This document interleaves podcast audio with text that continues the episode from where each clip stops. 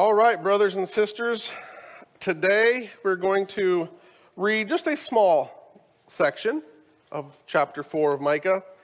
Um, we're going to look at verses 6, 7, and 8. These three verses give us this glorious and hopeful picture of the assembly of the remnant. And uh, it continues the theme of reversal that was begun in chapter 4, verse 1, and we'll talk about that in a moment. But please, turn with me in your copy of God's Word to Micah 4, 6 through 8. The Lord speaking through his prophet says thus In that day, declares the Lord, I will assemble the lame and gather those who have been driven away and those whom I have afflicted. And the lame I will make the remnant, and those who were cast off a strong nation. And the Lord will reign over them in Mount Zion from this time forth and forevermore. And you, O tower of the flock, hill of the daughter of Zion, to you shall it come. The former dominion shall come, kingship for the daughter of Jerusalem. Brothers and sisters, this is the word of the living God. The grass withers and the flower fades, but the word of the Lord endures forever. Let's pray. Almighty God, we thank you for this passage and for this picture and for the hope and the promise before us. Lord, grant that we would be attentive to what you are saying and grant that we would walk faithfully in the midst of our present day, our day of affliction. And grant, O oh God, that in this time you would help us to set aside our thoughts, dreams, aspirations, anxieties, and that we would focus instead on our Lord who speaks to us in these pages. We ask this in his name. Amen. Well, we love a good underdog victory story. We love stories of the little guy coming out on top. Uh, it's not what the point of David and Goliath is about, but that's how it's used in our culture. We love the little guy being victorious. You know, we love reading our, our nation's history and this ragtag group of militiamen took on and defeated the preeminent military in the world. Uh, wow. You know, we love movies that celebrate that. You know, I'm a child of the 80s, and, you know, so we had the Bad News Bears. For those of you from the 90s, perhaps uh, uh, the Mighty Ducks okay? We love a story in which the outcasts become the victors. And, brothers and sisters, the good news is that this is exactly what the Lord does. The Lord loves a reversal. He loves upending the estimation and expectations of the world. Carrying back to chapter 3, verse 12, the picture was bleak.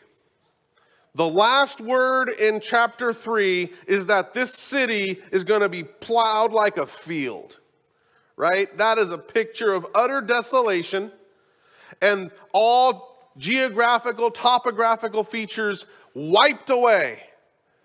It is a very bleak state of affairs. And then he begins the very next verse, chapter 4, verse 1, by commencing a series of reversal announcements. In the last days, he says in verses 1 through 5, this, this place that I just said was going to be plowed like a field, this mountain that's going to be no more, is going to come to pass that it's the highest of the mountains. So there's reversal number one and the people that were going to be carried away, the people that were going to be dispersed among the nations, the people that were going to lose all semblances of national, cultural pride and heritage. The people now we see, the Lord makes a people out of the very ones that the people themselves would have thought were the absolute rejects of society. A strong nation out of losers.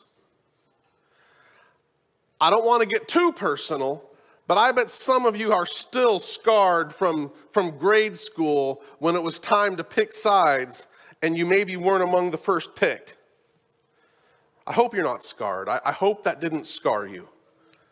I hope it made you stronger to not be picked. But something like that sticks with you. If you are consistently not picked, or consistently it's down to you and some other person, and, and they're on crutches, and they're arguing about who has to take you, you know, it, it, it gets old. And so now, on a societal level, if, if you're part of the rejects and you're, you're outcast, you're not one of the haves, and every day is a drudgery, and everyone looks past you, looks by you, looks around you, you feel pretty down.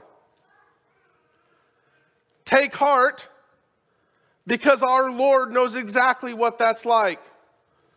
The stone that was rejected by the builders has become what? The cornerstone. He was esteemed not even worthy of being a part of the building, and he has become the cornerstone on which the whole edifice, edifice depends. Now, this passage right here is going to develop some concepts that I first need to step back a moment.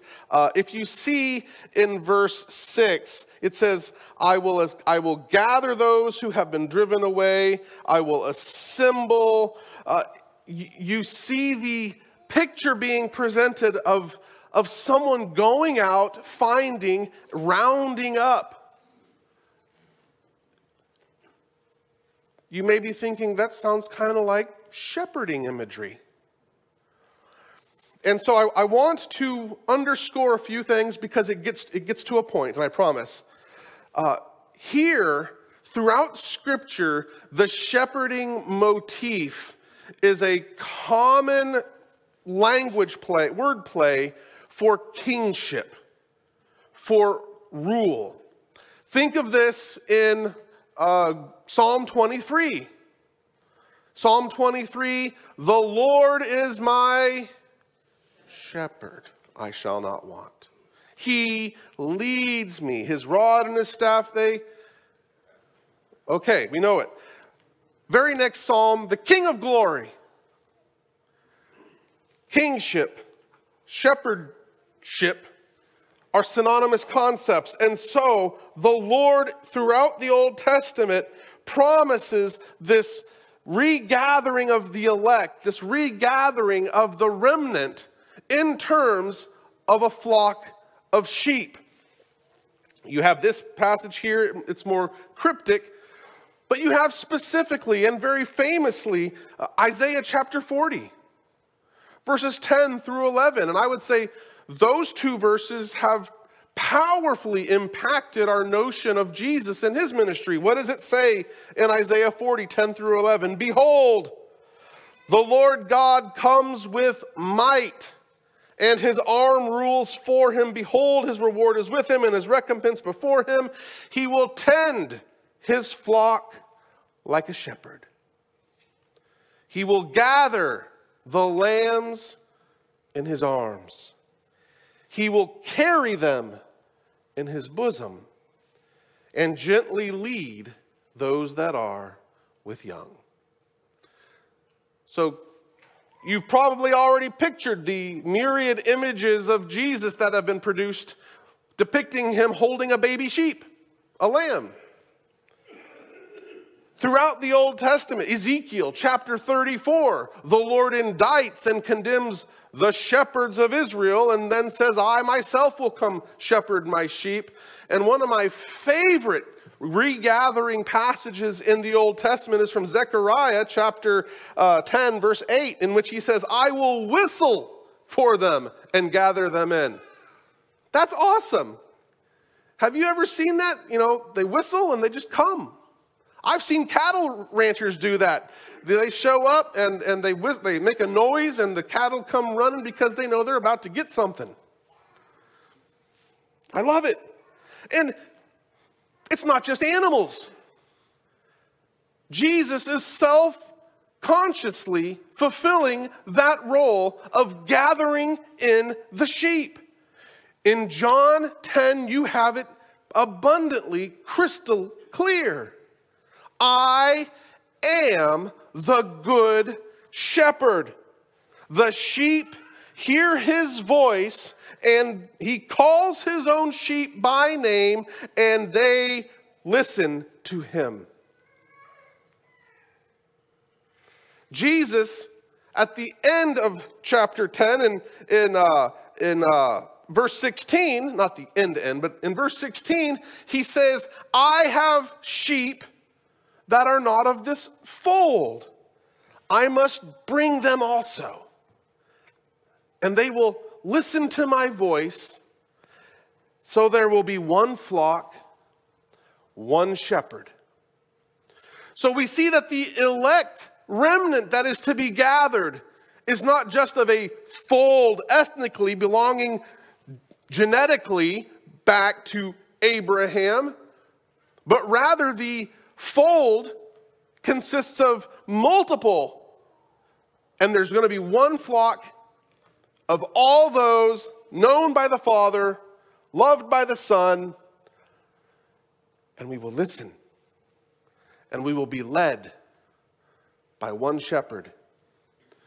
Now, we think of Jesus as being shepherd.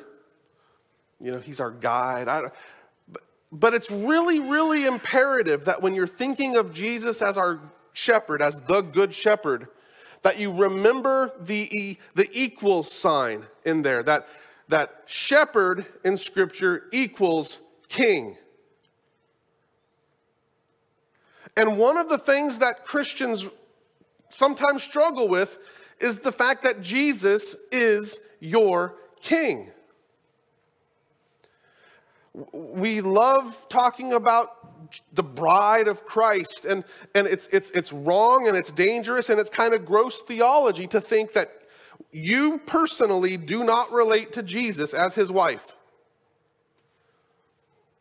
The church collectively, the metaphor is that of a bride of Christ.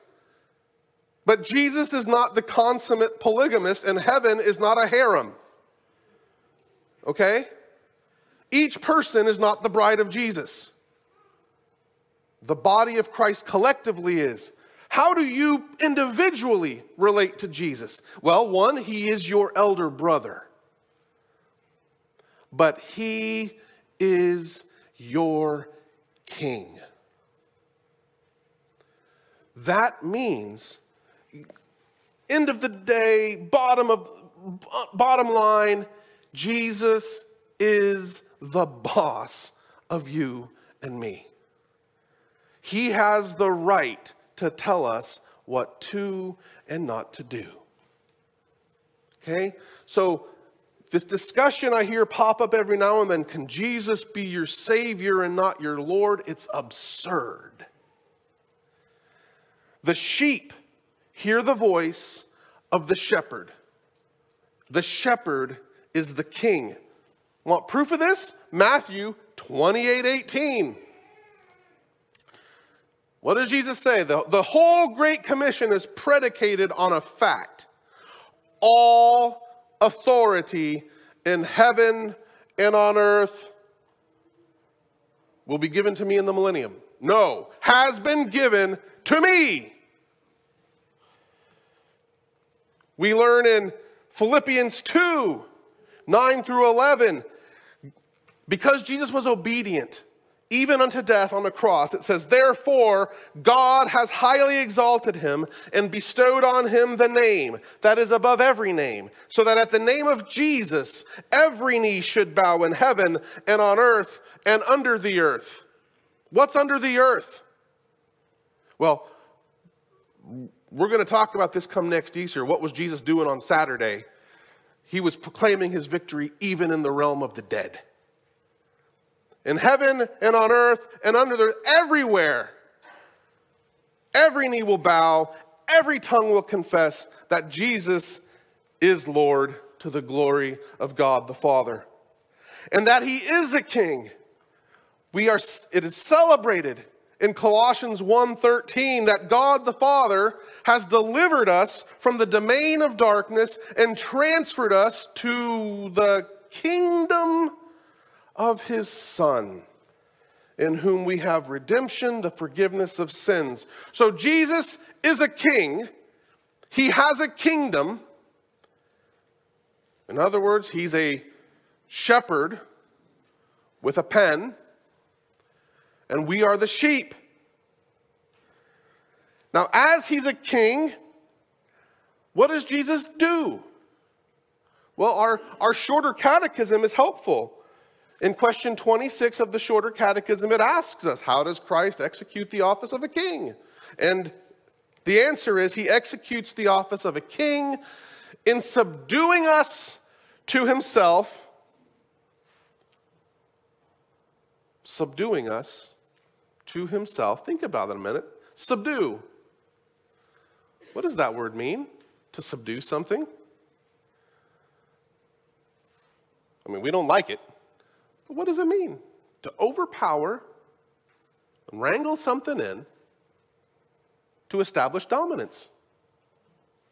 That's what it means to subdue. We are converted out of our dead state.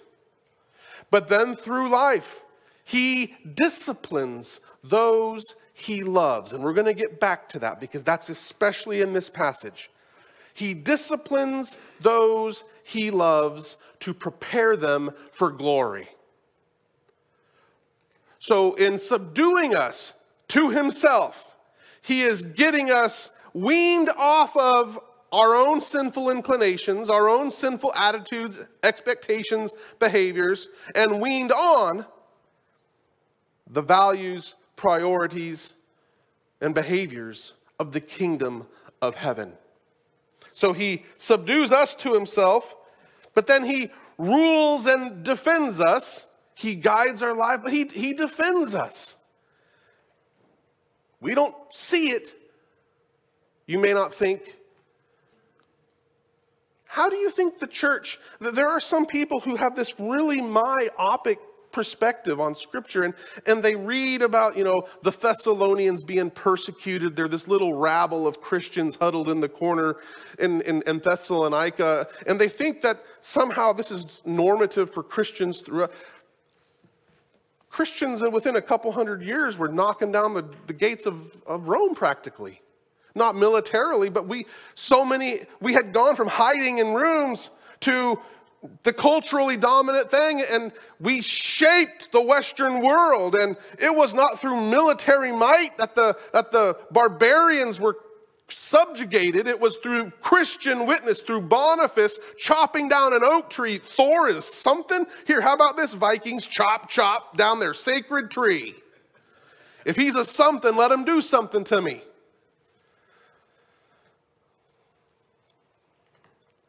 And so God's people are defended as the Lord works providentially, supernaturally governing all things. And in so doing, he restrains and conquers all his and our enemies. I love that at the end. All his and our enemies. Because your enemies are his. And conversely, all his enemies should be yours. I love when Saul is confronted on the road to Damascus. So personally does Jesus take offenses against his people. I mean, I've, I've, highlighted this multiple times before, and I'm not the only one. Jesus does not say, Saul, Saul, why are you persecuting my people? He does not say that. He says, Saul, Saul, why are you persecuting me? Okay? So he subdues all his and our enemies. Now, this then has relevance for our passage. I told you, long, long introduction, backstory, but let's get back to it. Back into this passage. Okay. There's four little points I want to make. The Lord, first, first of all, first, the Lord loves to choose the low and despised. I want that to resonate with you precisely when you feel marginalized, unappreciated, devalued, of low and little significance that no one sees, and that your voice is lost in a sea of voices, and you feel utterly insignificant, the Lord loves you. Not in spite of it, but in fact, He chose you to shame the wise and the haves. We are told this in 1 Corinthians 1. For consider your callings, brothers. Not many of you were wise according to worldly standards, but many were not many were powerful, not many of noble birth. But God chose what is foolish in the world to shame the wise. God chose what is weak in the world to shame the strong. God chose what is low and despised in the world, even things that are not to bring to nothing the things that are, so that no human might boast in the presence of God. And because of him, you are in Christ Jesus, who became to us wisdom from God, righteousness and sanctification and redemption, so that as it is written, let the one who boasts boast in the Lord. So the Lord loves a reversal. And he's going to take all those who were deemed unworthy and now that's the pool of people I'm going to work with to build my kingdom. So your cultural insignificance is not a mark against you. Hold your head high, Christian. You are part of a living temple that is being built. And we learn in the book of Daniel that the kingdom of God comes and it strikes that great, hideous statue, which is the kingdoms of man, and it crumbles it to dust. And that kingdom of God then just grows and grows like a great mountain until it fills the earth. Brothers and sisters, rejoice. Your perceived smallness is to your glory. Second, Speaking of glory, affliction is preparation for glory. In verse 6 here, we see that the Lord Himself is the afflictor. But the people He's talking about having afflicted are not the people destined for wrath the people destined for judgment. The people who he speaks of as having afflicted are the very ones he deems to save. That sounds weird until you find that it's the absolutely consistent theme of the New Testament. That affliction is given to us by God to prepare us to be in the presence of God, that our sinful desires and appetites are weaned away that we then come into God's presence boasting only of his grace. Is that not what Paul is told in 2 Corinthians 12? Paul is given a thorn in the flesh. Paul calls it a messenger of Satan. But God says, My grace is sufficient for you for it is perfected in weakness. So the evildoers out there do what they're going to do, and they're thinking they're going to make your day miserable. And they may succeed, only in the short game. Because all the afflictions you face are preparing you for glory. Stop thinking that every time you go through a difficult thing or something bad happens to you, that God is angry at you. God wants your holiness. He wants you to be happy in Him. So, this, brothers and sisters, affliction is the sandpaper of life that is smoothing us out. Third, I want us to see that we in the church, if you are in Christ, you are a people. We tend to bank a lot on our ethnic cultural heritage. I'm German, I'm Italian, I'm English, I'm Scottish, I'm whatever. Are you Christian? That's not a people, that's a faith. Uh, according to the Bible, you're a people. Those who were cast off, I will make a strong nation. Consider that we have one Lord and we have one law. And this whole world belongs to who? Not the devil, to Jesus.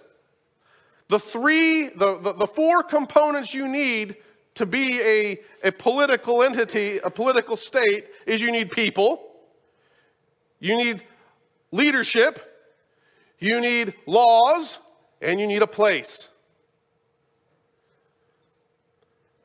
And the church, then, we, we use this metaphor, this image a lot, but I, I cannot think of one that is more apt. The kingdom of heaven has appeared on the earth. The kingdom of God has broken forth into this realm.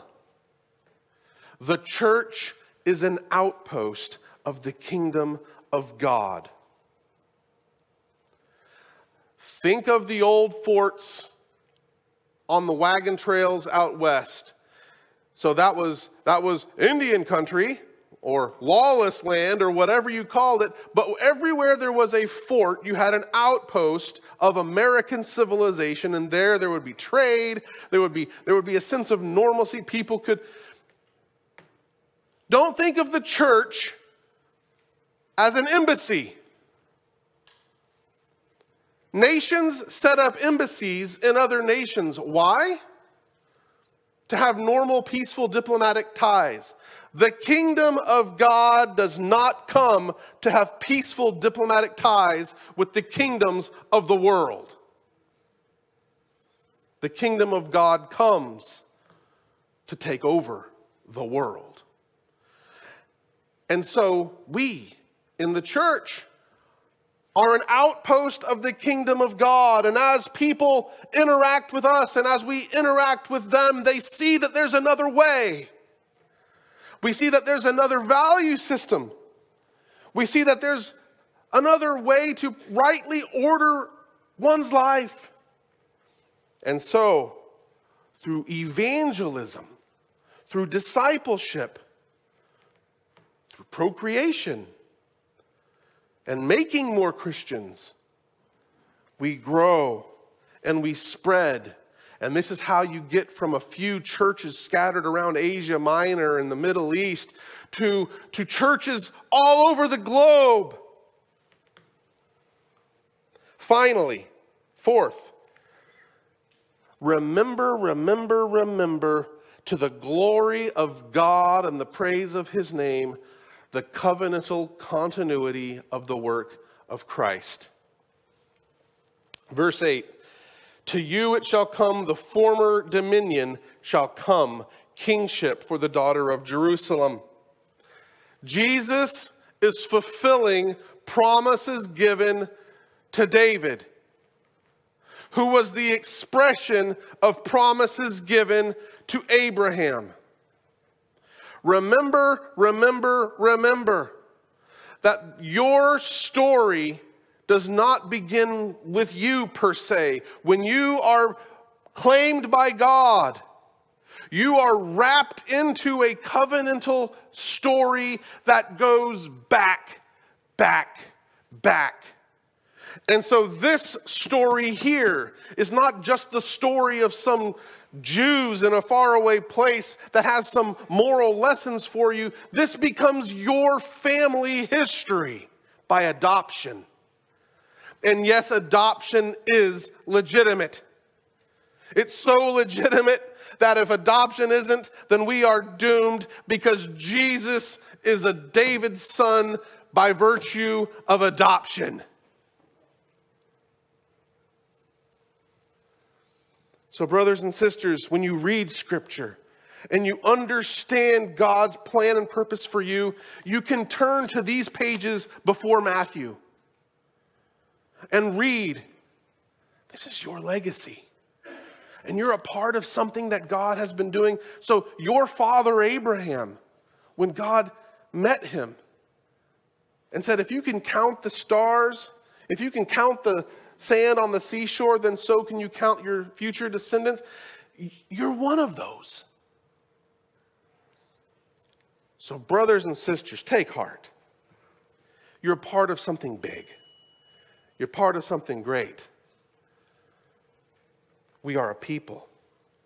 Your sufferings have meaning because they're preparing you for glory, and even your perceived insignificance is to the glory of God. That, brothers and sisters, is awesome. We are an assembly of outcasts. Amen and hallelujah. Let's pray. Almighty God, we thank you for this day and for this passage which you have permitted us to read and examine. Lord, grant that we would walk faithfully as people of Christ, as your children. Grant that we would be faithful representatives of his kingdom, salt and light, testifying to the supremacy and the excellency of your kingdom opposed to the kingdoms of man. Grant, O oh God, that we would trust, obey, and that we in everything would cling to Jesus with all of our might. It's in his name and for his sake we pray this. Amen.